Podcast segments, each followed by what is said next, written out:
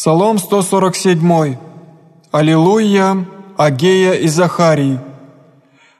Похвали Иерусалиме Господа, хвали Бога Твоего Сионе, яко укрепи верей врат Твоих, благослови Сына Твоя в Тебе, полагая пределы Твоя мир, и тука пшенично насыщая Тя, посылая Слово Своей земли, до скорости течет Слово Его, дающего снег свой, яко волну, мглу, яко пепел посыпающего, метающего голод свой, яко хлебы, противу лица мраза его, кто постоит, после слова свое и стает я, дхнет дух его и потекут воды, возвещаю слово свое Якову, оправдание и судьбы своей Израилеве, не сотвори тако всякому языку, и судьбы своя не яви им».